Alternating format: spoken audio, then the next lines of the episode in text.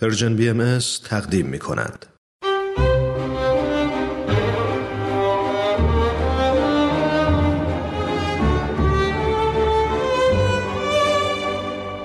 آن هجده نفر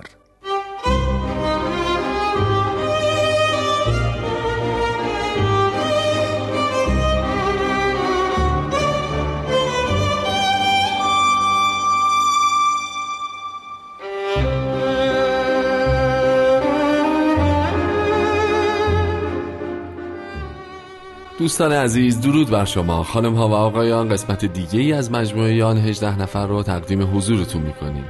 برنامه‌ای که به مناسبت دویستمین سال تولد حضرت باب در رادیو پای دوست تهیه و تدارک میشه و تقدیم شما میشه.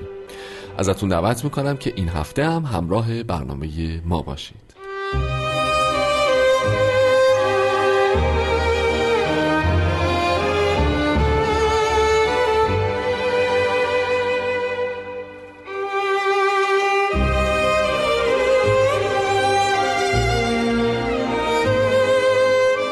خب، مثل هفته های گذشته میزبان جراب خورسندی عزیز هستیم. قربان، وقت شما بخیر. خیلی ممنون که این هفته هم وقت دادید و تشریف آوردید. روز شما هم بخیر باشه. خیلی ممنون که این فرصت رو من دادید. قربان محبتتون، مرسی. ما در پایان جلسه گذشته این وعده را از شما گرفتیم که در مورد یکی دیگه از حروف حی شرح احوالشون صحبت بکنیم، ملا جلیل ارومی. البته چشم، ولی اگر اجازه فرمایید اتفاقا من میخوام که یه مقدار راجع به ارومیه بیشتر بحث بکنم. چی بهتر از این؟ با کمال میل. بیست و هفت ماه تقریبا از حیات حضرت باب جز در یک تکه که سفر تشریف آوردن در مجلس ولیعهد در تبریز تبریز در این منطقه گذشته، یعنی در منطقه در نزدیک ارومیه.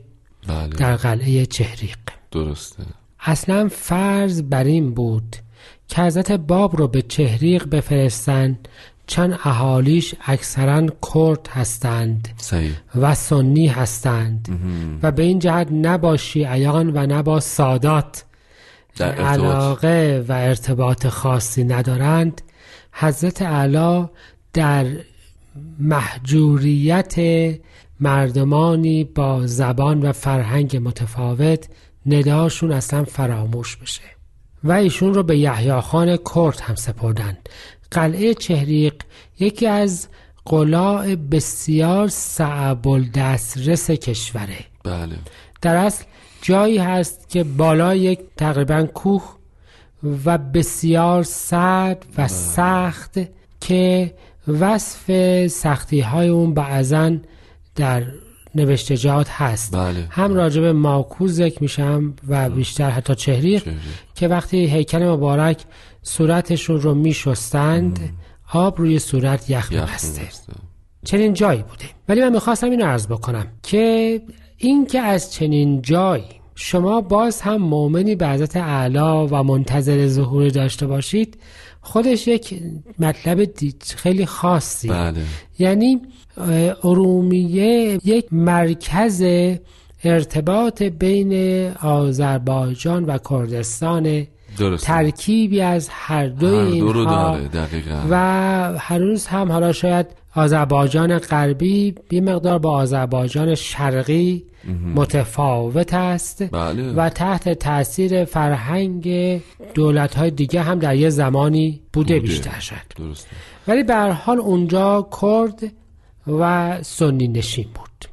درسته که هنوز هم همینطوره. هنوز هم کمابیش اینجوریه و ما از میان این افراد یک عالم جلیل داریم و یکی از معروف ترین وعاظ شیخی رو به نام ملا جلیل. بسیار واعظ توانایی بود. یعنی اگه یادمون بیاد که از میان شیخی بعضیاشون وعاظ بسیار توانایی بودن. بله، اشاره کردیم. ملا حسین، ملا علی بسطامی و از جمله طاهره و ایشون. درسته.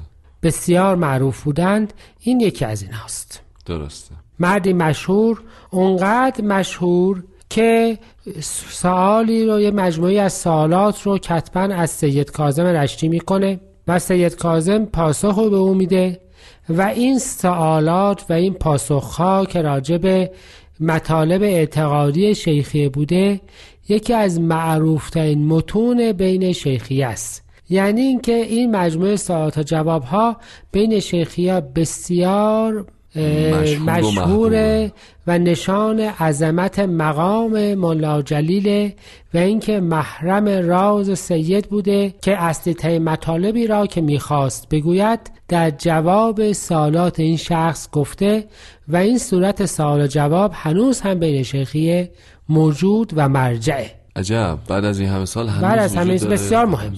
آیا خودش رفته بوده کربلا حضور سید کاظم؟ بله رفته بوده رفته و اونجا بود. مثلا تلمس کرده و بعد برمیگرده در واقع تو ارومیه، درسته؟ در نهایتاً میرن شیراز. صحیح.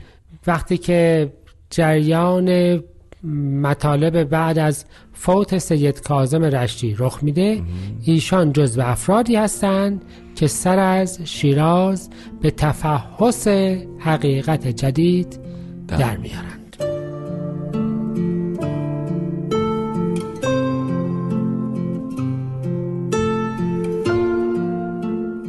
قسمتی از بیان حضرت باب در هنگام وداع با حروف حی. ای یاران عزیز من، شما در این ایام حامل پیام الهی هستید. خداوند شما را برای مخزن اسرار خویش انتخاب فرموده تا امر الهی را ابلاغ نمایید. به واسطه صدق گفتار و رفتار خود نماینده قوت و نورانیت ربانی گردید. تمام اعضای جسد شما باید بر ارتفاع مقامات شما شهادت دهد و به طهارت حیات و عظمت مقصود شما ناطق گردد.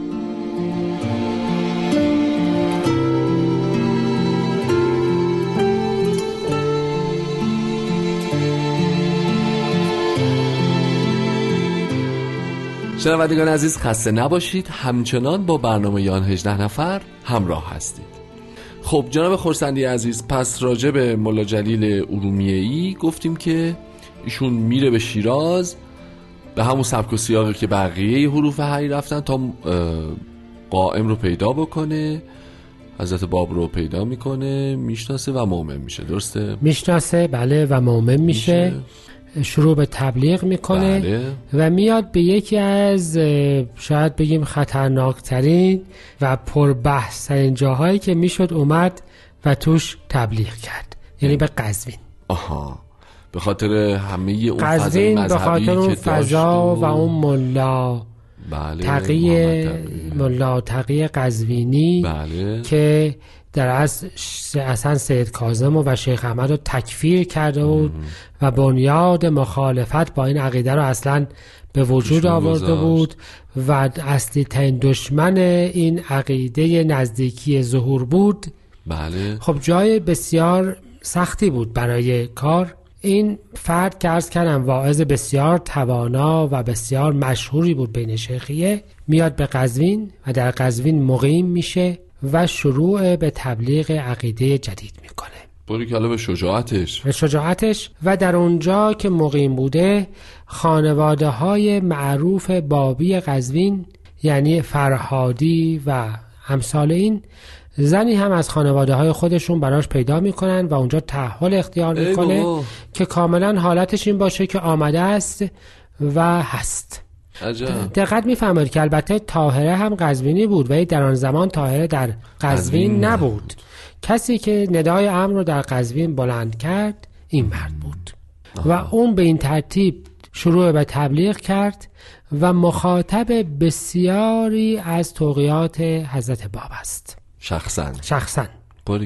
یعنی همون جوری که مخاطب اون سار جواب معروف بله. با سید کاظم است، مخاطب بسیار از توقیات حضرت باب هست، چون میگم در جایی ساکن بود که مرکز بسیار مهمی برای تبلیغ بود، سرراه تمام نقاط اصلی مناطق غربی و تهران و همه اینها بود. بله. و دشمنان بسیار مهمی هم اونجا داشت, اونجا داشت و میدونیم که بعدها هم اولین کشتار و اولین شروع به تعرض به بابیه از همین شروع شد. شد ولی به هر حال بود و بود و بود تا جریان قتل ملا تقی برقانی قزوینی پیش آمد.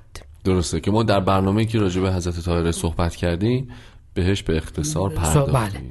بله. و خیلی مشخص بود که در وضعی که افرادی بسیار دورتر مورد اتهام واقع می شدند این فرد آره در چه وضعی قرار می گرفت. به همین جهت هم خیلی به سرعت از قزوین خارج شد صحیح.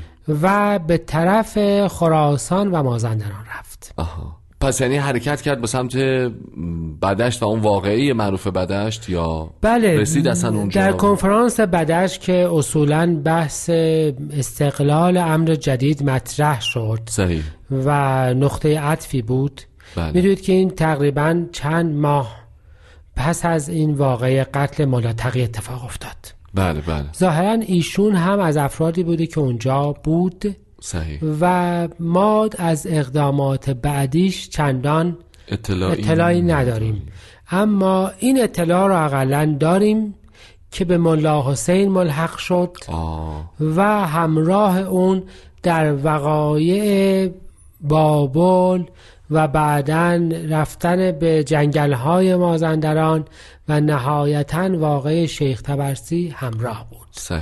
یعنی این واعظ جلیل‌القدر جزو اصحاب قلعه طبرسیه و در اونجا هم شهید شده. میدونیم که از مجموعه حروف حی نه نفرشون در قلعه طبرسی شهید, شهید شدند شده. ایشون هم یکی, یکی از این نفوس گرامیه که با خون خودش به صحت عقیده‌ای که داشت شهادت داد.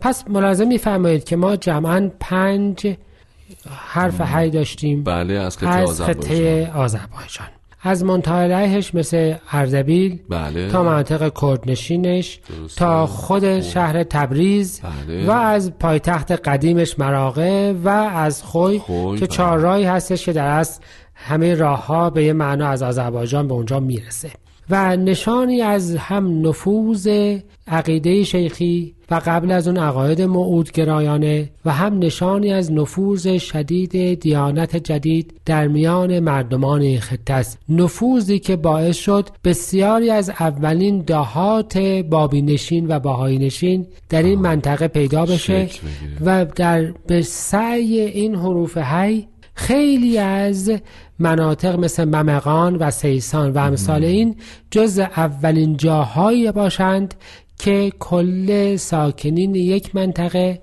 به دیانت جدید رو آور شدند و فکر می کنم که بزرگترین قتل عام بابیه هم در زنجان رخ داده که باز هم در آذربایجان و نشان از قوت و نفوذ این چند حرف حی و بقیه در این خطه پرثمر و پرجمعیت داره.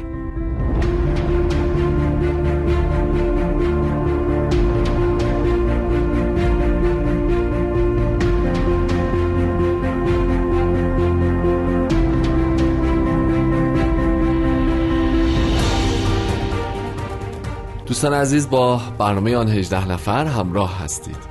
خب جناب خورسندی پس ما زندگی مؤمنینی که از خطه آذربایجان به امر حضرت باب ایمان آوردن رو بررسی کردیم درسته؟ فکر میکنم تا یه حدی که البته واقعا خیلی در شأن اونها ظلمه ولی بیش از این دیگه واقعا منبعی نداشت فرصتی هم و منبعی هم نداشت. بسیار خب نه خیلی عالی بود خیلی متشکرم از لطفتون.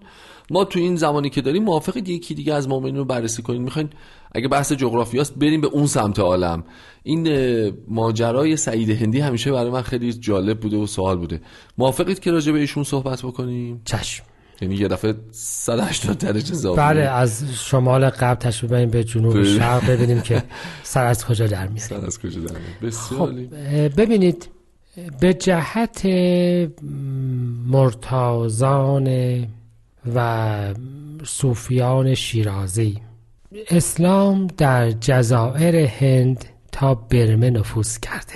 یعنی این افراد بله اینا دست مدل دراویشی که آها. رفتن اونجا و مردم رو مجذوب خودشون کردن بله. در اون محیطی که اصولا این پیشوان روحانی میتوان افراد رو مجذوب خودشون بکنند.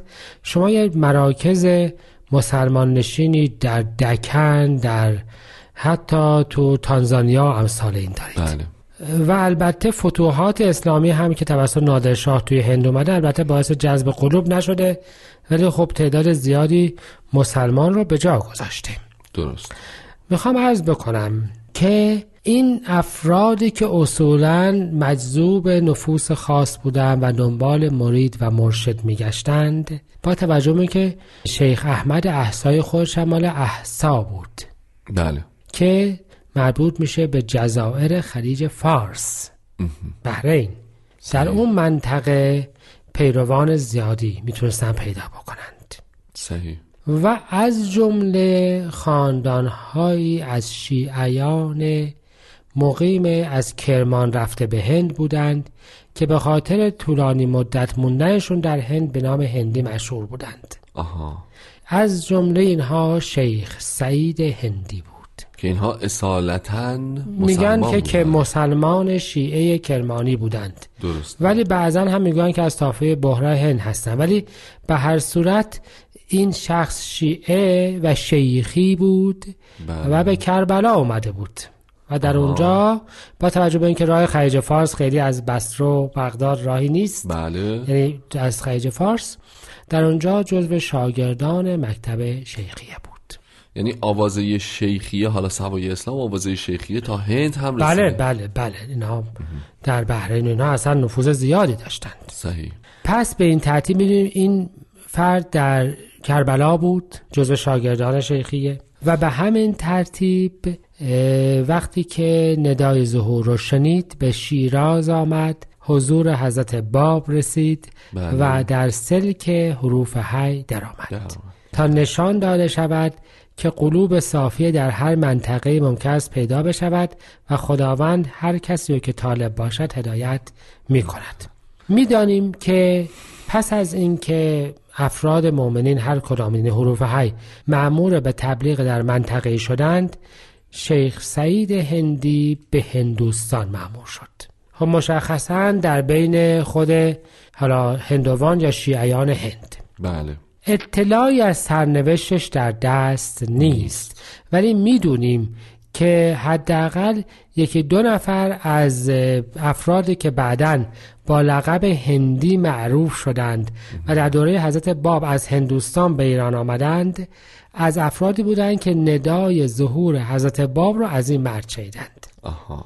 سید بصیر هندی، بله، که یکی از معروفترین مؤمنین هندی‌الاصل هست و از شاهزادگان معروف هندی که مسلمان نژاد شد، مسلمان شد و بسیار مورد توجه بود و آمد و حتی حضور مبارک رسید و بسیار معروف بود. اه. کسی بود که ندای ظهور را از سعید هندی شنیده بود. اه.